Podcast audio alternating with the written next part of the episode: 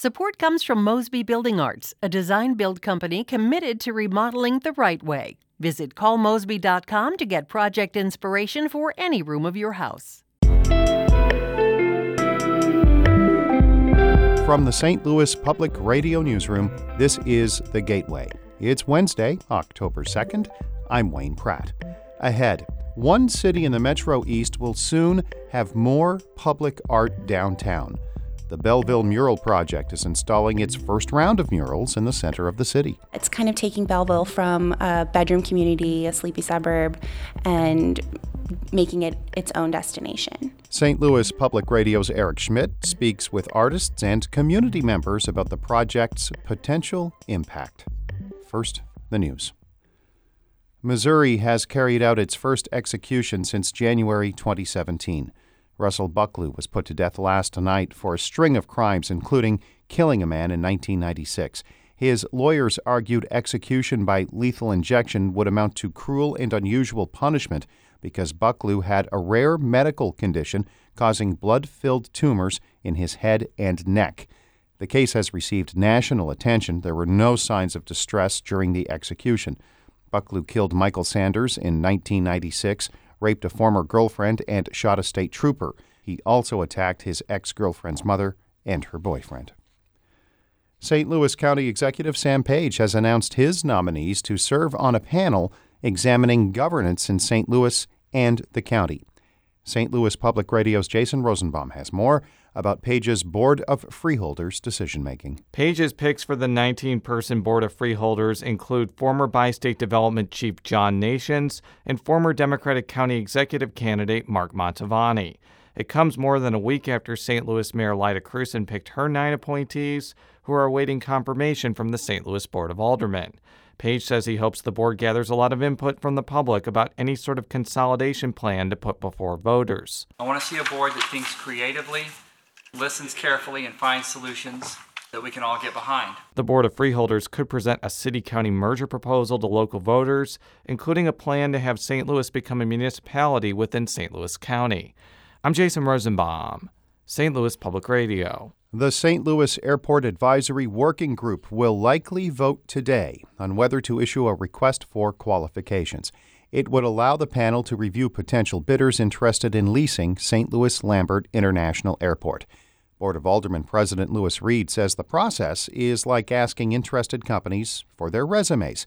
He says the real decision on whether to privatize Lambert will come later during a request for proposals or an RFP. Once we get through an RFP process, we truly have something to make a decision on. I mean, everyone that says they're for or against, they have no idea because we, there's like literally nothing in front of us to say what we can make a decision on. Reed made those comments during an appearance on St. Louis on the air. The working group has said a private company will not be able to take over airport operations until late next year at the earliest.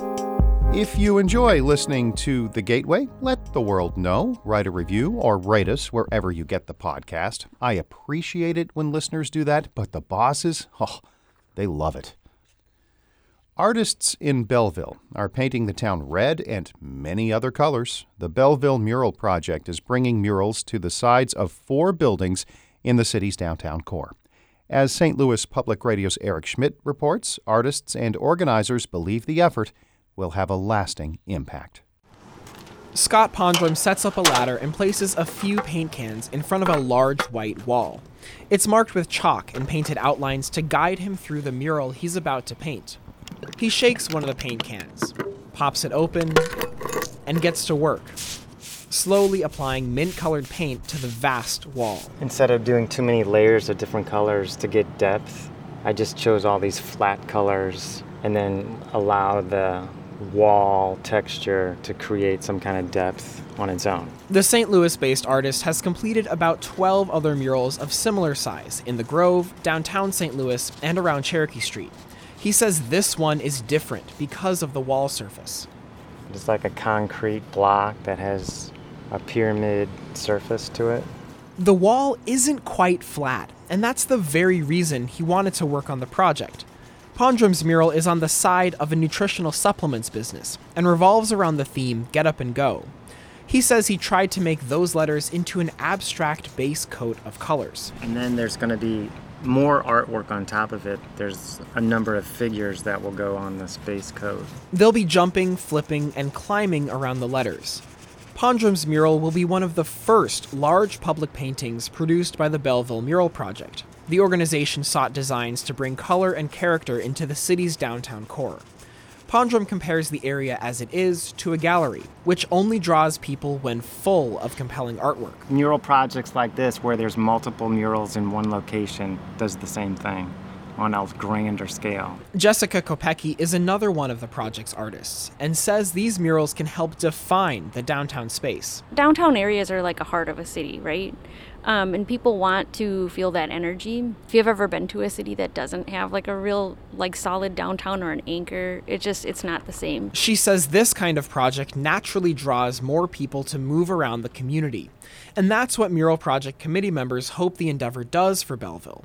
Emily Smith is one of them. It's kind of taking Belleville from a bedroom community, a sleepy suburb, and making it its own destination. Smith moved to Belleville two years ago when her husband was stationed at Scott Air Force Base. She says she's lived across the United States and in many other countries. We've sort of seen all sorts of different cultures and the way that art is wrapped into those places.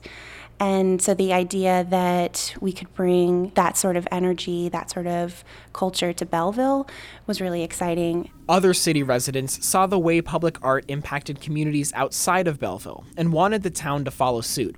Sarah Pluniak joined the committee for that reason. I have seen throughout the years murals go up in bigger cities like Austin and Nashville, and I just have seen such a great following and thought there's no reason why Belleville shouldn't have that. Pluniak is a lifelong Belleville resident and says these paintings are an opportunity to showcase the city's ties to the arts beyond major events like Art on the Square. And personally, she says she hopes the murals convey the values that have kept her in the community for so long. I see that this town is full of love and full of hope, and it is just a great opportunity to show everyone that on the outside. These first murals will be finished by October 11th, and Pluniak says they're just the beginning. We've had a lot of prospects, a lot of people coming to us asking us, like, hey, can we get a mural on our wall? Or we have our wall to offer. The mural project is moving forward with other potential locations. Two more downtown sites passed the city's Zoning Board of Appeals last Thursday.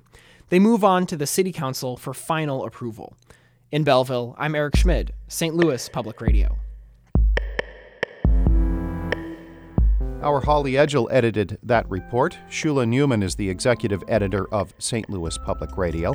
Before we wrap up, a reminder it's a big night for the St. Louis Blues. They open a new season at home against Washington and will raise the Stanley Cup championship banner before tonight's game at Enterprise Center. Follow me on Twitter at Wayne Radio. I'm Wayne Pratt, and from the St. Louis Public Radio Newsroom, this has been The Gateway. Support comes from the Missouri Forest Products Association, committed to conservation and careful management of the state's forests to make them more resilient and better habitats for wildlife. ChooseWood.com.